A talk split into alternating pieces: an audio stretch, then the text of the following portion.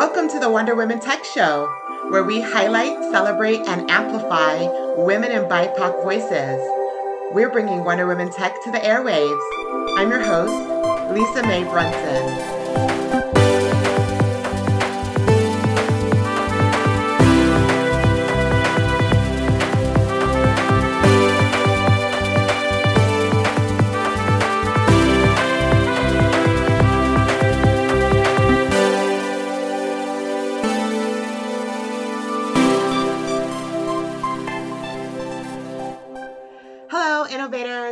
Lisa Mae Brunson with the Wonder Women Tech Show.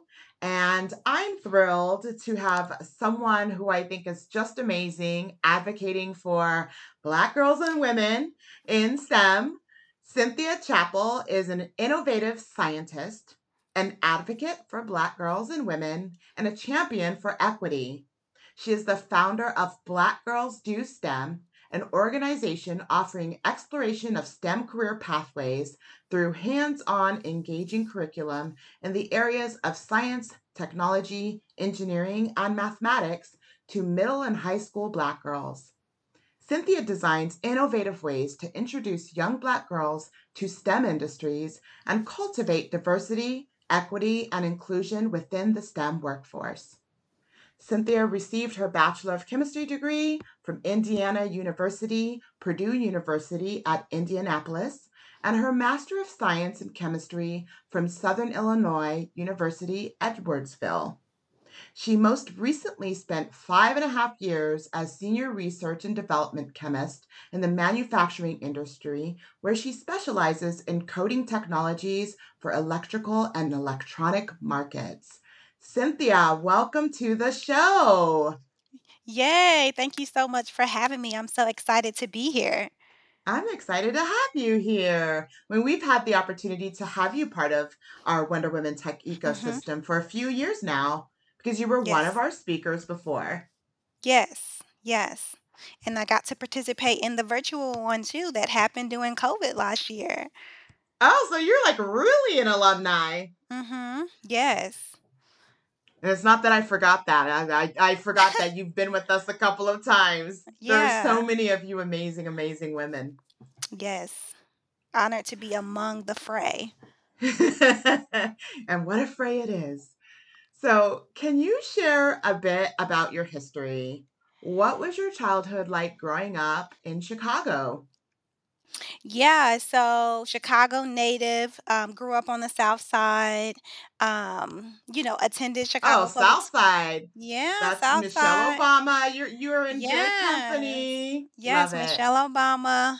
You know, when um and it's so funny when Obama did his final speech and he said Michelle LaVaughn Robinson, girl from the South Side, I had to go buy the t-shirt. So I have the the t-shirt that says Michelle LaVaughn Robinson, girl from the South Side, because I was just like, yes. yeah. Um, so yeah, grew up, um, went to public Chicago public schools. You know, it's just so funny because I feel like now as an adult, I realize how unique of a introduction to education that I had as a black kid.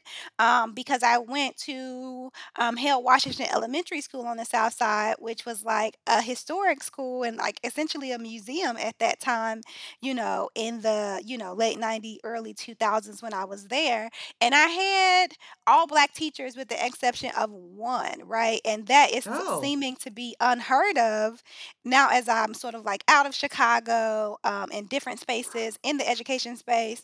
Um, and so I think that was unique um, experience now that I'm in hindsight looking back because it was just black culture all around, right? Like you knew of all the Mm. historic, very important black people that had done amazing things in Chicago. Um, and we had the DuSable Museum and you know, did a lot of things in community that was very much a- around black culture and being inundated as a kid in black culture. And really not realizing that like every black kid in America isn't having this similar experience in their Not at early all. introduction to education. Um, and so very, you know, now privileged to have had that sort of early introduction to having black teachers that believed in me, um, that saw that I was good at math and science and and and recommending me for certain camps um, that I otherwise wouldn't have had an opportunity to participate in as just like a kid on the South Side. Um, I come, you know, my parents were always like, "Hey, if you can figure out how to get to the camp, you can go." Right? You know, as long as they, you know, they were both, you know, working parents, and so as long as you can figure out a way to get there, you could go.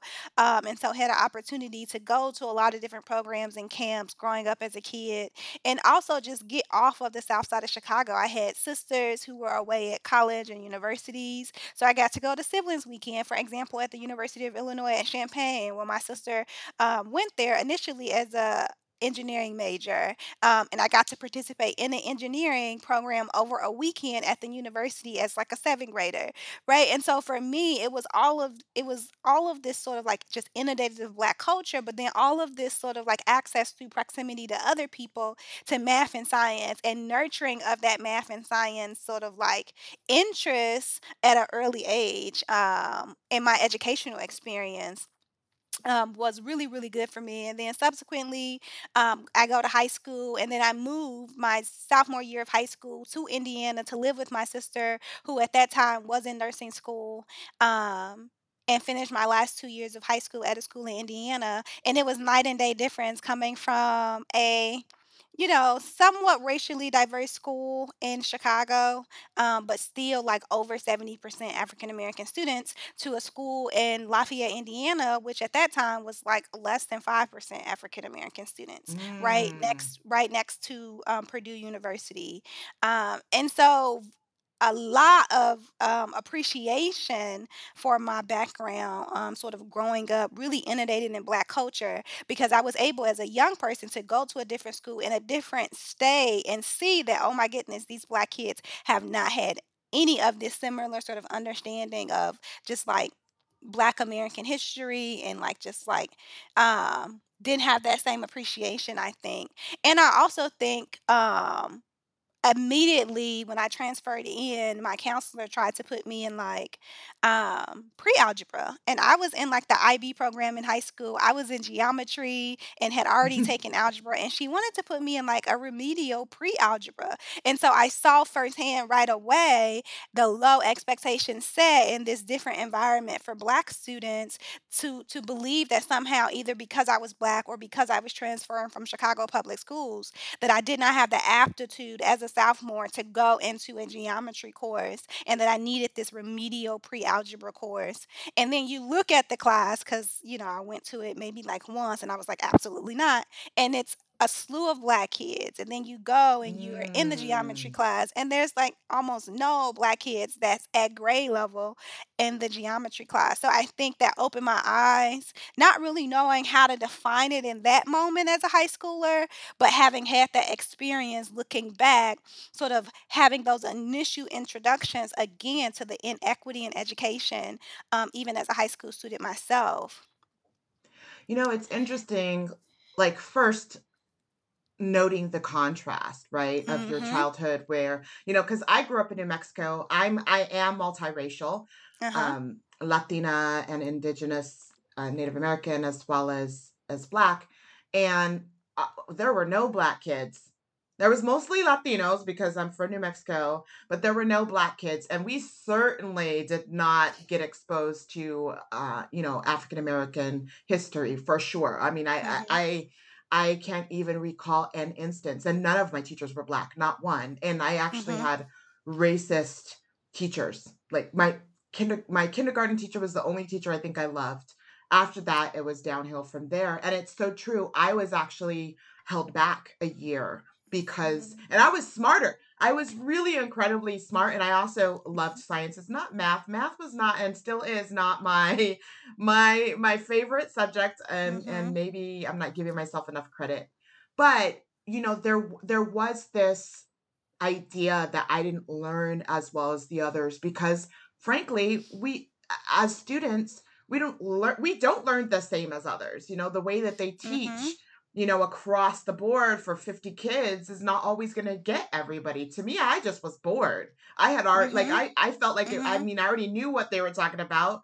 I read at home, this is boring. But, um, they they actually, you know, they kinda put me back. Mhm. So it's interesting to hear your story, you know, that you transitioned from the completely the opposite of what you were experiencing, where Mhm. you felt like you belonged, right? Right, And yeah. then you come over Uh-huh. to another place where they're like, "Oh, you're like, here's the check marks.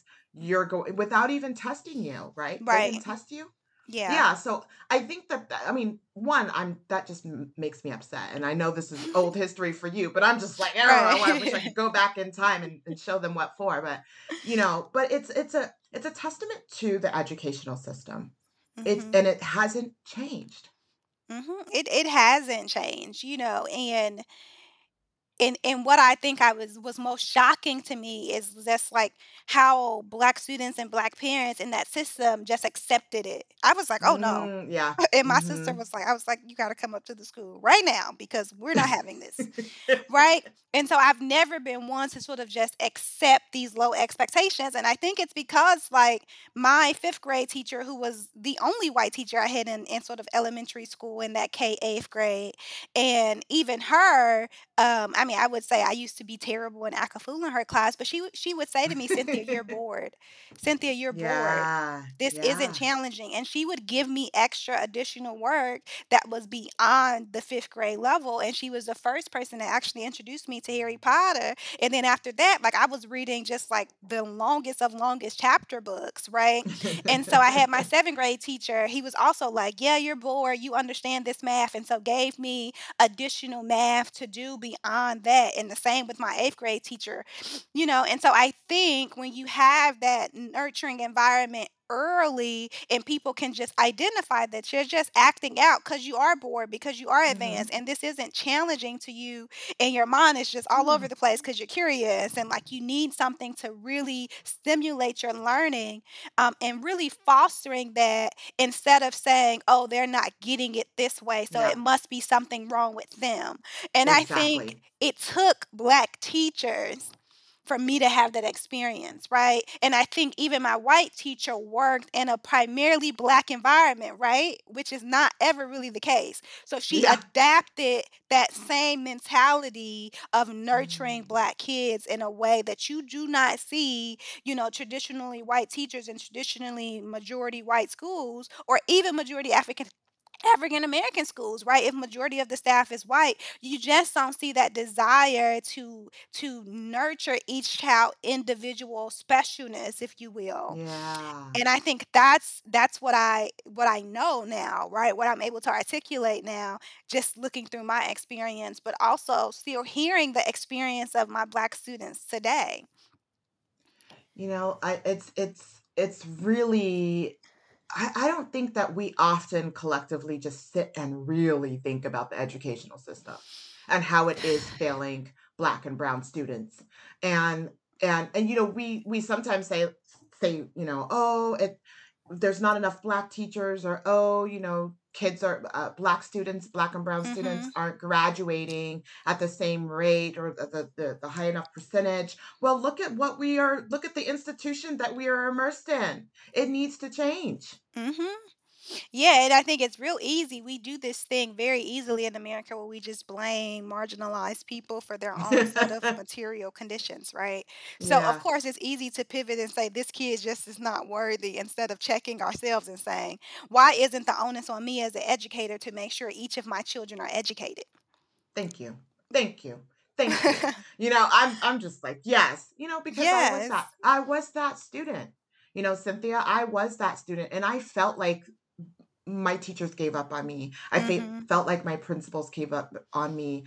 I felt I I mean, I literally felt like people gave up on me as a as a child in middle school and then in high school, and I had no, um there was no reason to keep going. Like, I had n because the the system had failed me, and they didn't Mhm. they didn't see that I was actually I love your that your use of specialness and my uniqueness Mhm. and my my real talent and my and my real, uh, you know, intelligence that I have. Mhm. Um, so those things weren't fostered, but I, I love to I I love to hear that, you know, there were people that saw that you had this aptitude for math and Mhm. sciences. Yep.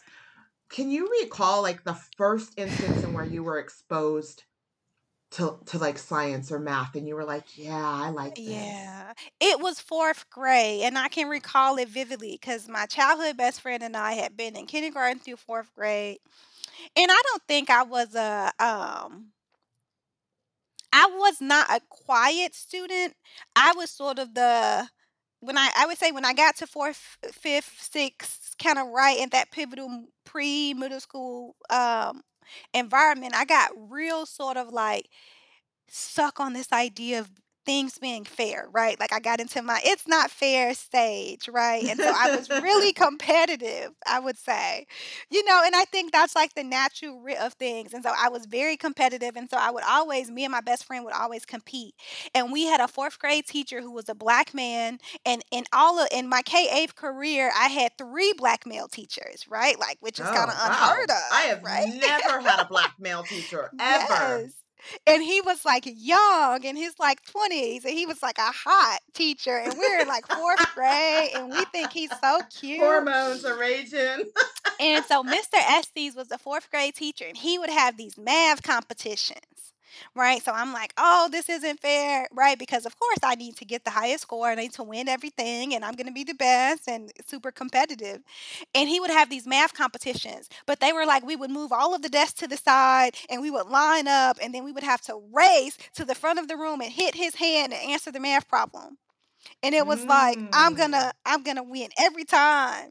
And that is the moment that I just, like, i think I just realized that, like, I just love math, right? The the challenge of it, the thinking about it in real time, you know, the idea of how he set it up to be a healthy competition, or just how he set it up to not just have us answering problems on a board, right? As a young black male teacher, right, in the early 2000s. And so for me, um I I that that is definitely the moment where I think I fell in love with math, and I was much more of a math girl before I was a science girl. I think science kinda came in high school, but I loved math, and I always wanted to do additional math, hard math, challenging things. And in the state of Illinois, we at that moment took the Iowa st standardized assessment, right? The Iowa test, right? The standardized Yeah. test that also was issued in the state of Iowa.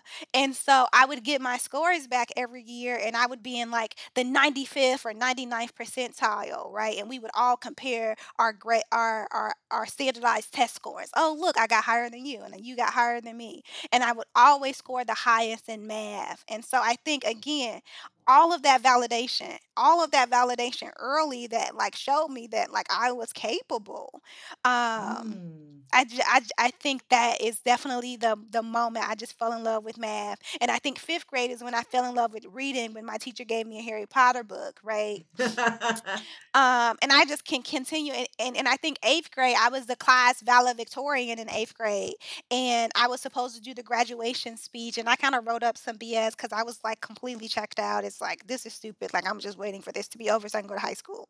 Um, and my teacher knew that, and she was the one that had recommended me for some math and science camps at the UIC prior to my 8th grade year.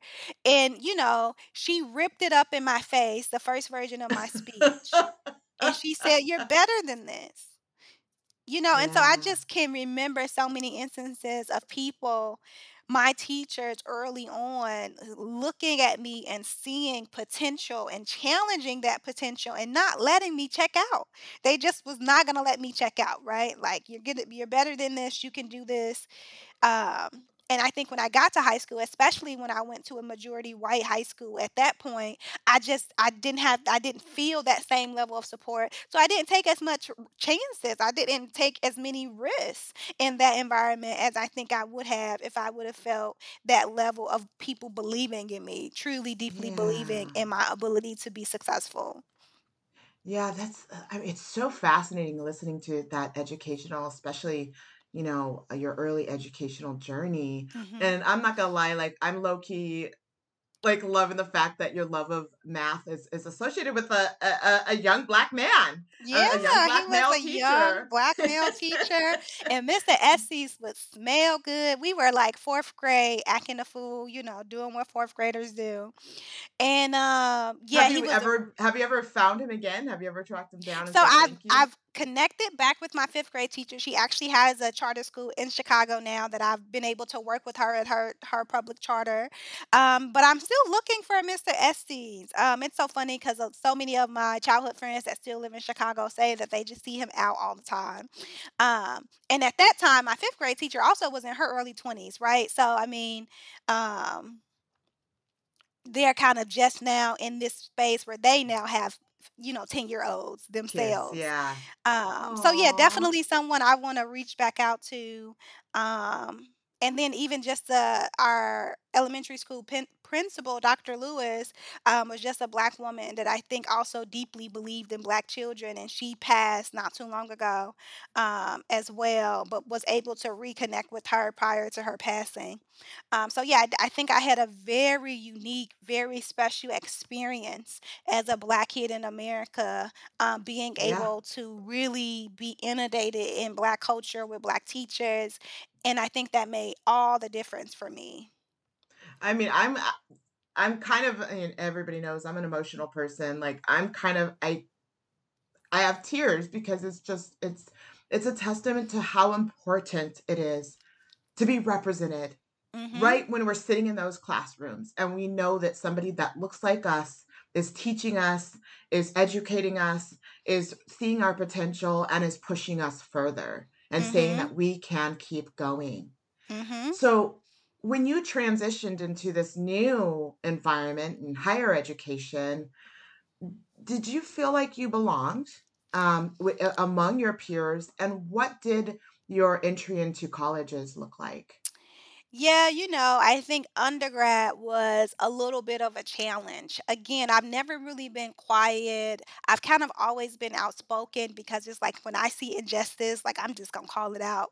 But then there but I also, with that being my spirit, succumb to just being silenced, right? Because it's it's in undergrad, I think there was just the emotional toll of having to constantly advocate for yourself, right? And it's just like, I just don't wanna have to go to another dean, walk into another person's office, and ledge another complaint because I'm just, like, exhausted about it. Um, I think my um, undergrad counselor had very much faith in me because I was a forensic science, chemistry double major. So instead of having the chemistry counselor who I felt like really didn't like black kids and would discourage black kids or try to, you know, tell them to change their major, I had the forensic science advisor, and she, I think, was like, "Cynthia, you're more than capable," right? Like, I would go with to her, and I would have my little four-year plan mapped out. "I'm not gonna take this, or I had to, like, drop this course, and so this is what I'm gonna do next semester to catch up," or, like, "This is where I'm gonna be at. You know, it's a potential that I'm not gonna pass this organic two, so look, this is gonna be the new plan if I don't pull this out this semester." And so I think she saw the level of initiative that I took with my education and the level of sincerity that I had about, like, "I'm gonna get through this program. I am not changing my major. We will make it through." That I think she had a certain level of conf she grew a certain level of confidence in me, and so it was always very encouraging. Um, but again, I think the chemistry counselor, uh, for kids who were just chemistry majors was more into sort of talking women and it was a woman, she was a woman, was more into talking women and minorities into other majors. And we and I started, um, as a freshman with 2 really good friends. So I was a first generation, um, scholar, I got a first generation scholarship and so I went to a summer bridge program, and it was other people who were sort of first generation who was doing the bridge that had got some other level of scholarship, so we went to campus early. Um, and so it was me, um, one of my other friends who was a white girl, and then one of my Latina friends who was Hispanic. And we were like the Three Stooges all freshman year in our forensic program, chemistry double major, trying to stick it through. And so by junior year, both of them had dropped out of the program, right? Oh, Like, change their wow. major.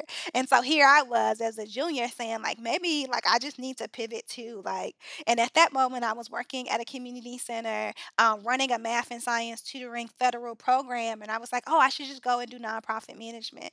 Um, 'cause I love working with kids, I love the idea of working, um, in the education space. But it was just something that would not let me give up, um, even though it was hard, even though there was this sense of isolation. Um, I remember my junior year, because we were forensic science, we had to take about as many communication and public speaking and criminal justice courses as science courses, right? Like, it was this hodgepodge of sort of coursework. And I had a public testimony, um, class, and it was a prose a ex-prosecutor who was a professor, and I remember my very f first speech that I gave in that public testimony class and presentation and paper, and he told me that, like, it like, it was the worst speech he had ever heard, and the paper was, like, the worst paper he had ever read. Oh, wow! And. I remember literally seriously contemplating just just at that moment saying that maybe this isn't gonna be for me, um, and wanting to give up and just shrinking. I can remember going to that class for the rest of the semester and trying as much as possible to simply be invisible, right? Like, well, if he doesn't see me, then maybe I'm not here, and then somehow maybe I can just make it through. But also spent hours upon hours in the speaking lab to improve my speech, right? Cuz like, I'm a kid from Chicago, like, sometimes I don't have R's, right? Like, you know, I did not sound like the white Yeah. people, li I I sounded my diction is just never gonna be the same, right? Um, but trying to some level improve my speech, and that was a hot subject for me because even though I was always smart and bright, I was in speech therapy all the way through 8th grade, and so had had significant speech issues, um, and pronunciation issues already. And so it was just like I just can remember that semester and all of these deep insecurities coming back and and me just just going silent, right? Like, I just stopped Mm. advocating for myself, and I just said, "Let me just put my head down and get through." And And then, like, at the end of the semester, he came to me, and I was in the student lounge, and I'm like, "Oh, I hope he don't see me, I hope he don't see me." And he comes in and he says, "Cynthia, I just wanna let you know that you have been the most improved student I have ever had." And I was like, I don't know if that makes me feel any better. Right? Like, when I think about the emotional toll Mm. it Because you had to lose your voice. It sounds like like, you had to lose your voice, become invisible, and and and not be seen for him to recognize you. Of course you don't feel better. It was like, I don't know that that makes me feel any better, that I'm your most improved student, right? And I was proud of myself for, like, you know, I guess, assimilating to his standard of what you Mm. should sound like in public testimony. And then I had a judge who at that time was actually in the running to be on the Indiana Supreme Court, who was in my next public testimony class, and he would always say, "At the end of the day, jurors wanna be able to relate to you for you to be credible." So, essentially, that means if you're a black girl and you sound black and you talk black and you got all the mannerisms of a black girl, then you're not gonna be received as an expert in the same way that if a white man takes the stage. And although that's unfortunate, that's just the world that we live in. Um, and this is prosecutors and judges that's saying this around expertise, and it and it just Oh showed me my that gosh, yeah. I was gonna always w you know, potentially walk into a courtroom and and and immediately, um, have a challenge to my credibility, have a challenge to my authenticity, Mm. have a challenge to my ability, um, to be an expert. Um, and that was hard, and it was happening all at the same time of the Trayvon Martin, um, murder and the trial of George Zimmerman, which I watched nonstop, right? And I saw how, like, his girlfriend and her diction and her dialect was just scrutinized. I mean, just scrutinized publicly as she took the stand because she sounded different, right? And, "Oh, she's not Ugh. credible because she sounds different." So I have all of these competing things that's happening in college and undergrad, um, that's that's that's that just like overwhelmed me to a point where I think there was a certain section of it that I just kind of lost my voice and and and just kind of put my head down and just got the work done. And so, so oh my God, it's just, you know, it's stories like this. I'm such an empath. I mean, it just, it's like I'm sitting there with you, like while you're in Yeah. those classes and you're being told, you know, like, yay, good for you because you've assimilated. And Right. you know to know that you you came from this very outspoken. Mm-hmm. background of this is who I am and take me or leave me. No, I am not going to be in remedial classes. No, you are not going to hold me back to Right. finally get to higher education and say like, you know, I feel defeated, but I just need to coast through so I can get through.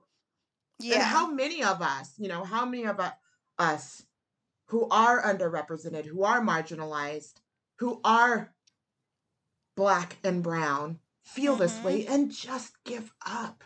You Just give up. I don't sound like them. I don't look like them. I don't Mhm. act like them. I am Mhm. not them. And therefore, I am Mhm. not a credible expert. I can have all the expertise in the world. I can have the same education, even better. Mhm. I can score in the 95th Mhm. percentile as you have, and still that's not good enough. Right. Of course, you're going to feel defeated. Yeah. And it just was But you, no recourse, right? Either like it was no recourse. It, you know, you can go and make a complaint and, and and say this and say that, but at the end of the day, like the system was gonna stand, right? And they were it gonna is keep what it their is. jobs, Yeah. and and so it was up to me either to like suffer through it in my own way and still get to where I wanted to be, um, or to give up. And and I was almost there and I understood why so many people changed their major because it was hard. And there was a sense of isolation, especially after most of my female friends like went a different route um and and changed their major and the people that I was closest with because now I wasn't in classes with them anymore. Um and then I think I just think all in all it was it was like, you know, the black students in science was so far and few in between that, like, if you guys didn't come in at the exact same time, it was gonna be hard for you to not be the only black kid in the class most sometimes, Mm, most times. And you had some professors who, like, literally didn't want girls in their class, right? Like like, people had told me, "Oh, don't take this professor because, like, he he doesn't like women in his class." And then I took this professor, and I ended up dropping it that semester because I was overwhelmed, um, and I just had some personal tragedies kind of happening in my real life. And I mean, he would just make all type of derogatory sexist jokes throughout every lesson, all the time. And it's just like, how does this man get to keep his job? And he would never meet with any girls. He would like never allow any girls to meet with him in his office hours or in his office. He would literally say, I can't meet with you. Where's he at? Let me go get him. No, um, It was you know, crazy.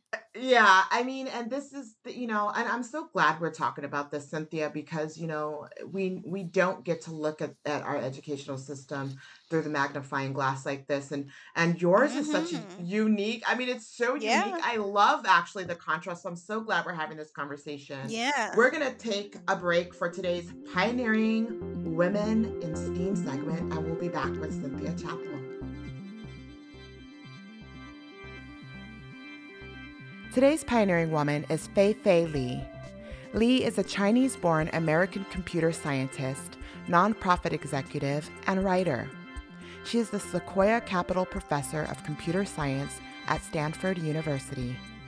Li is a co director of the Stanford Institute for Human Centered Artificial Intelligence and a co director of the Stanford Vision and Learning Lab. In 2017, she co founded AI for All, a nonprofit organization working to increase diversity and inclusion in the field of artificial intelligence. Her research expertise includes artificial intelligence, machine learning, deep learning, computer vision, and cognitive neuroscience. She was the leading scientist and principal investigator of ImageNet. In May 2020, Li joined the board of directors of Twitter as an independent director. Thank you for your pioneering contributions, Fei Fei Li.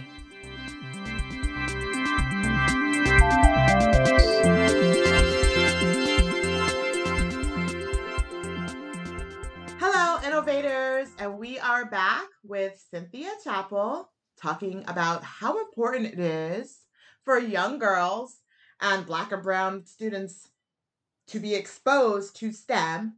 And we're going to get into all the magic she creates in the world with Black Girls Do STEM. So, Yes. Cynthia, you are the founder of Black Girls Do STEM. That's how I got connected with you. So, can you tell Uh-huh. us more about what your organization does and how it came to be? Yeah, so Black Girls Do STEM grew out of just my reflection, the reflections I just shared with you, Yeah. um, and also mainly my reflections as a graduate student when I was in graduate school. And what I realized is that I was one of two American born graduate students in my graduate program. And all of the other students of color, which was a significant amount, but they were all international students. Um, so what I realized that, like, there just was, like, a subset of Black American, um, Am Americans in the graduate program, um, and that was true for a lot of different schools in, um, the St. Louis region, um, in graduate programs, and I can specifically remember applying to several schools and not being accepted mainly because they felt like I didn't know exactly what type of research I wanted to do. But this is, like, right out of undergrad, 1 year working in industry, um, and then going back to graduate school, and there was this expectation that you have to know exactly what you wanna do and what research and what researcher and what lab you wanna join, and I just kinda wasn't sure what I wanted to do for as research. Um, and so it really Black Girls Do STEM, I was doing a lot of outreach as a graduate student in the name of gender equity, in the name of introducing more girls to math and science, and I just kept noticing that there seemed to be a lack of public education, um, majority African American schools and school districts participating in a lot of these conferences that was happening through universities or happening through science organizations in the region, and so for me, it was like I really just want to be a support to, you know, Black women and girls coming behind me in STEM and really be about access. And so Black Girls Do STEM started about access, um, and it has gone from access to educational equity, right? To really calling out Mm. the system and everything that we do. And we've now developed a full advocacy agenda and we have a stake in in sort of like this idea of how do you transform education uh, from the inside out and the outside in, right? Um, and so we work as a community based program since 2018 because I just went to community sites and I said, hey, you know, in majority African American communities, and I said, hey, might you be interested in us coming to do a STEM workshop for girls on a Saturday? And everyone said yes, and it was such a great response. Um, and by the end of 2018, it was myself and 2 other people, and it was like 20 community sites saying, "Hey, can you come do a STEM workshop here?" Um, with some girls in our community, and so it kinda just took on a life of its own. Um, at that time, I was still working full time in industry, and so I had no plans of of of this becoming a nonprofit. I just wanted to give back, and I wanted to give back to the kids that needed it the most, to the kids that I saw missing from all of these other activities in our region. Um, and so I went directly to the source, right? I went to community centers, right, where kids already frequent, right, where they're used to going there. It's in the community they live in. And I told everyone, like, we'll never be a program that's run on a university campus. Like, no knock to anyone who's doing that, but like our program will always run con- you know co-located at a community site where youth programming happens um, places where students are comfortable with that they already frequent that they already know um, and we're going to take the program and stem to them instead of having them leave their natural habitats um, to go to a Mm. university or go somewhere to some other community um, because that was my experience as a kid like going to big universities and still maybe not being the only black kid, but being like the only kid from my neighborhood, right? And all of the other kids, parents work at the university or they live in another different neighborhood or a suburb, you know, and so really, you know, had so many parents in 2018 when we sat down and talked and launched surveys say, yeah, I put my daughter in this coding program out in West County, um, which everyone knows in St. Louis is a primarily white, wealthy county. Um, but I couldn't find anything in my neighborhood, is what she said. I couldn't find anything in my neighborhood. And she she was like, and my daughter came back after the first day and said she didn't want to go back. And said that nobody talked to her, not even the other girls, and she just like worked on the Mm. activity herself by herself the whole day. And she felt alone and like she doesn't desire to go back. So we we opt out, right? So parents, one, take their kids out of their natural habitat um, to get a educa- get access to a program, to an education, to something that's not available in their community. Um, and sometimes parents force it, but it ruins our confidence as girls. It ruins our confidence as black Yeah. and brown students because we walk into a place where we can feel that we're not wanted or we can absolutely like understand our difference right and Mhm. sometimes when you can't when you can't understand why no one is talking to you it's it's inevitable it's because you're the black kid Mhm. from north county right which is the primarily you know black county in in st louis area right and so we have these silos that we know that exist in our region and so i just wanted to And like everywhere. I mean, is yeah you could take this this community and drop it into this community and drop it into that community and this is what we experience. This is what we go through. And and so for me, the access and the design of it being community based at respective community sites in black neighborhoods grew out of like talking to parents. It grew out of my own reflections, but really talking to parents and also really talking to these community centers that said no one has ever come and asked us to do something like this for kids. Right? Mm. Like we don't we don't we don't have the expertise to do it and we don't know anyone who can. And so for me it was about like black our black youth need this and specifically our black girls at that middle school age where it's so easy to get distracted with other things when they don't have something else to really engage with really hold their curiosity and their interests um, and then just me just being a black girl myself i have a um, brother organization and i'm their sister organization here in st louis that's called men of code that works with african american and um, other minority boys and like sometimes we co-do things together um, with Black Girls Do STEM in that organization. But really realizing that this needed to happen um, because it was it was filling a gap um, and Yeah. so this is also why i made the decision to have it launch into a nonprofit um, because it was a need and i saw that like if we go away because we don't have capacity and we can't keep doing this on the level that's needed right we're either going to do it or we're not right and so i decided to really do it wholeheartedly and launch into that nonprofit space um, and build out a full curriculum and some more structure around how we operate. And so I think that's how we've gone from just literally thinking about access and accessibility to also thinking about like how are we part of a bigger conversation of educational equity. I love that. You know, it's about, and I've said this many, many times, it's about meeting people where they are at. You know, that they're going to be the most invested and absorbed. Because, you know, when you take somebody out of their environment and you drop them into a place, like you said, you know, going to university, like you're being shipped off to go learn something, you're Mhm. going to feel intimidated and out of place, and you're not going to feel as invested to learn, do the actual activity Mhm. and or you have that experience of you know nobody wants to play with you you're playing by yourself um you know and it's it's And it happens I all too often. Yeah. It does.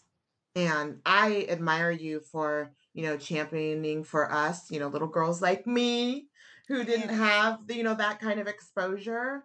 You know so when you're not saving the world by ensuring that we have more black women innovating the planet one day right. like Yeah. what is your day job? Do you have a day job Um, so I had decided to leave um, the manufacturing industry in December of 2020, and I am currently right Mm. now invested 100% in leading Black Girls Do STEM, Oh, um, and yay. really building out sustainability and working our three-year strategic plan. Um, so yeah, that's that's what I'm doing right now, full time.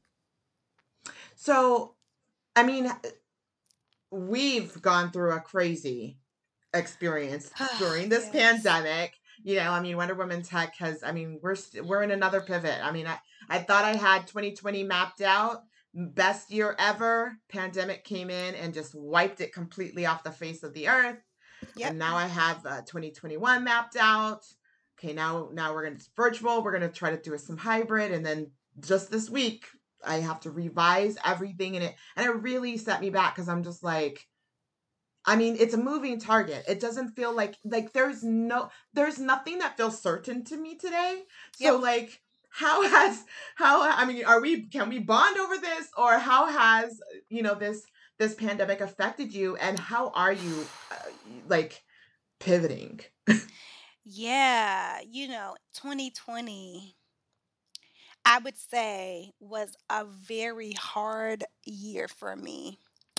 Um I'm already sort of a high anxiety person. Like I always I have always had a therapist pretty much a significant portion of my adult life. I'm a high achiever. I am a visionary. I believe in big bold things. And I think 2020 with the pandemic hitting and people dying, I mean just like left and right, and then with the Mhm. murder of George Floyd before our eyes, um and then all of these new pushes on um diversity equity and inclusion and all of these companies. like i just was really struggling at that point i'm still working in industry um and I'm still being expected to show up to work and produce and do quality work. Yep. And I feel like I'm drowning, right? I feel like I Mm, got to a point, and, and it's all of these magazines, all of these science and engineering magazines asking me to, hey, will you make a statement on this? Or um, would you, will you make a statement in regards to like George Floyd? And like, you know you know, my employer just sort of like expecting everyone to pretend the you know, the pandemic isn't happening and and and and a lot of the of the stress of other things isn't happening. So I feel like for me, the pandemic brought a lot of stress and I would say I was borderline sort of slipping into a depression um last year I um did slip year. into one. yeah, I I mean, Um I did. It was just It's this sense of terror, right? It was just this overwhelming Yeah. sense of fear. I mean, like, I would walk out the door and just get anxious, right? Like, this idea of so much uncertainty, and then, like, this fear that, like, Black people are still, even in the midst of a pandemic, being killed at the hands of the police in the midst of all of this uncertainty. And just, like, the Mhm. cruelty of it all was just, like, crushing, right? Because it was like, "Oh my goodness." But as I sort of, like, continued you know, I feel like my therapist kept throwing me life jackets. She was she was throwing me the the lifesaver all year and and kept pulling me pulling me back. But I think it was a tough evaluation of like if this isn't the moment to pivot and to do the life-saving freedom and liberation work that you desire to do, there will never be a better moment. Yes. yes, Right? Like yes, yes, yes, yes, this yes. anxiety, this fear, this sense of being overwhelmed and just sinking, right? I, I told people for a moment I started to believe that maybe we couldn't be free. For a moment, right? I that that Mm, revolutionary in me was almost defeated. Right? hear And and and I just had to come back to who I am and say that like this is the moment for me to truly step 100% into this life-saving work and this hard work and this hard work that I want to be doing on behalf of black community and anti-black racism and and social justice and racial equity. And so there will never be a better moment, right? And so I think in realizing that and talking through that a lot um, it really got me to this point of like, okay, I need to pivot and I need to hop into this work that is my work, that is going to be my contribution to radically reimagine our society in this education space. Um, and I need to do it. And so for me, that is what led to the decision um, to leave corporate and to really step into this full force and say, this is what I'm doing. Double down. Double down on your legacy and your vision for our community. Yeah. It's it's it's it's so you know, I needed to hear this too, just even you right now, because, you know, r- eh, eh, we're we're not even a year from that trauma, and we're in another trauma. You know, we're we're we're Man. sitting in we're sitting in the space where we're we're hoping to witness justice happen, and it fucking happens again, where another one of our brothers is murdered, murdered by the police, right? And Mhm. how, you know, just the other day I was like, how, like, I can't even look at the news anymore. I can't look at social media anymore because it's like, how do I stay present? And, and as you said, not give up hope that we're never going to see freedom, right? And that was, that was so powerful that you said that. I mean, Um, I was like that because it feels that way. It feels like, you know, we just took leap years back, right? it it feels that way, and, you know, and I think I always think in this diversity space and this anti-racism work, you know, we say white supremacy reorganizes. And I think we're watching white supremacy reorganize and try to maintain itself in a society where we're we're hitting enough critical mass of people to say no more, right? And I think what we Yeah. Yeah. see is this doubling down of white dominance and white supremacy fighting back against progress. Yeah. Um, and you know, and so I think in being in relationship with people in the work and understanding that it gets you to understand that like you can't just give up, right? You can't just think, you can't because this pushback and this fight back shows us that we've made progress. It Oh, shows yeah. us that we're moving that needle, that pivotal needle in the in the direction of progress. Um, and so we can't give up and we just got to continue to be diligent about the work and our all in all of our respective areas, right? Like some people are going to stay on that front line, some people are going to stay behind the scenes but as long as we're all moving forward. I love that. You know, the old ways are dying, the old ways are dead, and we need more people around us who concur. Um, I did not Yeah. write that. Did, but it's it's something. It, it's a passage that I constantly think about because I'm like, the old ways are dead.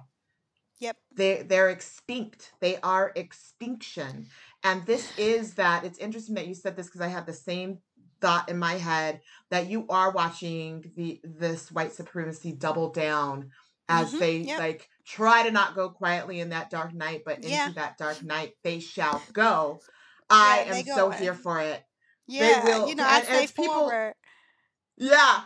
Yeah, we like we they will retreat and I know that with every fiber of my being because the, these generations that that that you and I and those of us in this space who are rearing up who are are are providing access to opportunity, Mhm. education, career development, mentorship, funding. Like th- Mhm. we are this is our time. Our time is Mhm. now. How Yeah. do you find balance? How do How you do I s- how do find you stay centered? How do I? oh my goodness, so I do yoga every day.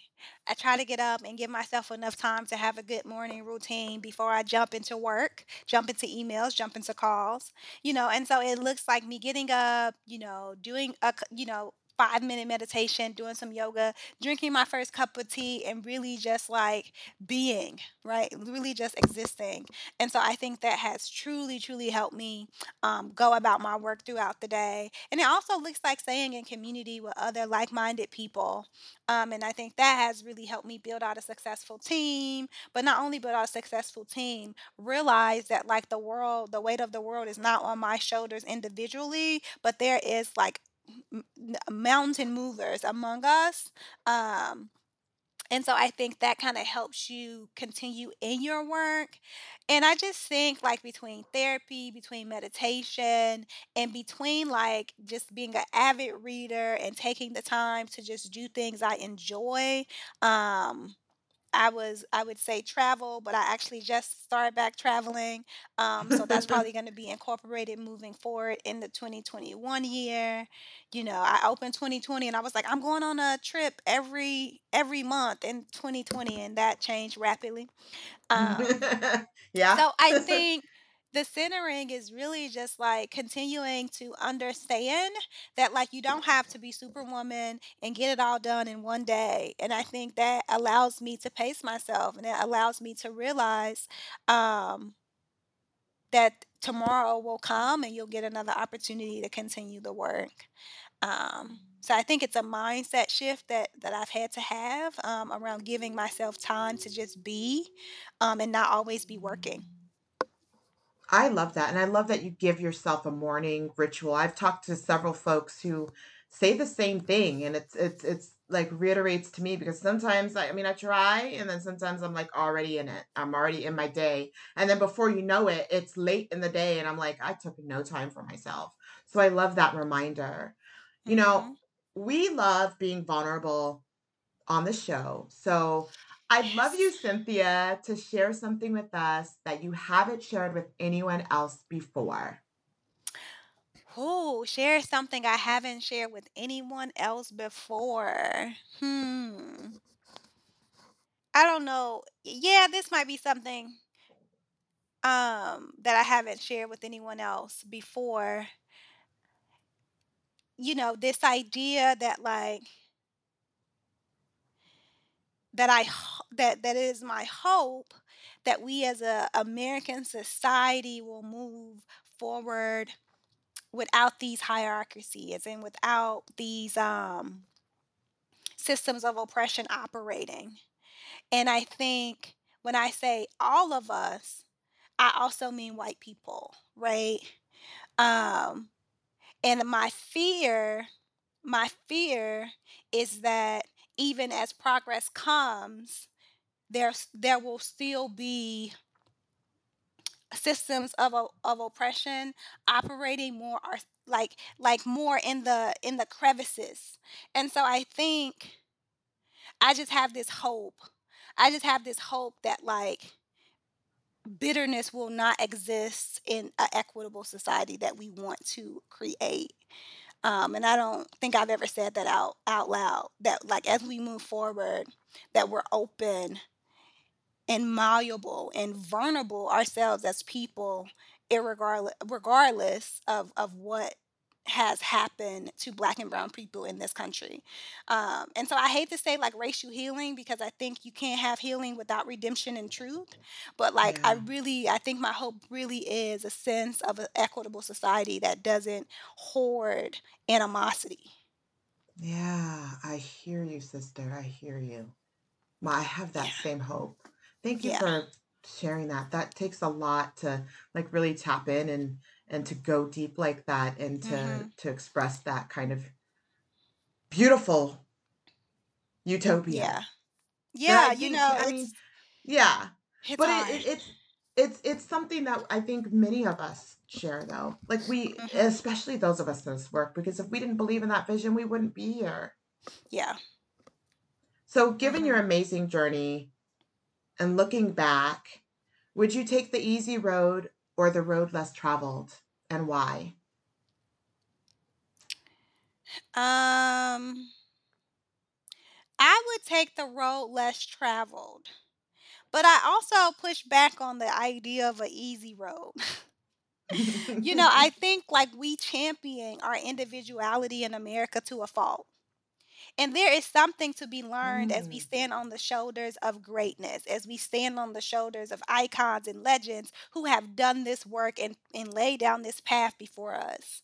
Right. And so I want to honor that and and say that taking the the easy road or the road that like everyone takes and walking behind greatness um, and adding to that is always not not a bad thing. But I think I would take the road less traveled just because, like, as my own personal self, I am a creator. I am an innovator. So for me, the road less traveled isn't necessarily about like not being a follower because there's definitely going to be people I follow and I look up to and I admire, but it's about being able to to to go a way that no one else has done and create and innovate something that hasn't been done before. Um, and so for me, I think that curiosity and that natural innovator in me is what makes me take the road less traveled. So blazing, you want to blaze the trail that other people would follow. Right, yes, absolutely. I love that answer. I love that. I think that's one of my favorite answers so far, especially you talking about honoring the path that was created and laid down before us by the people, by Martin Luther Mhm. King, you know, by Malcolm X.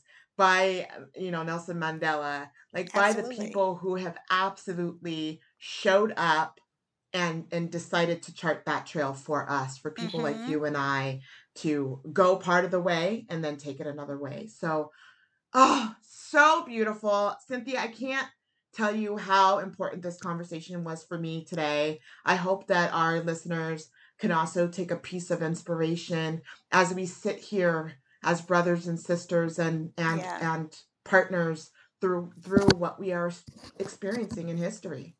Yeah, Um, that they that they feel the same way.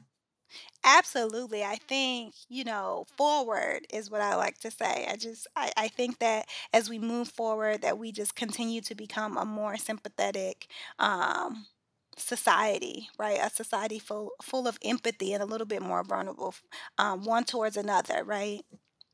I love that. Well, thank you so much, Cynthia, for being here. It has been a pleasure to talk with you and to learn Mhm. about your story. Yes, thank you for having me. It's also been my pleasure to talk with you today.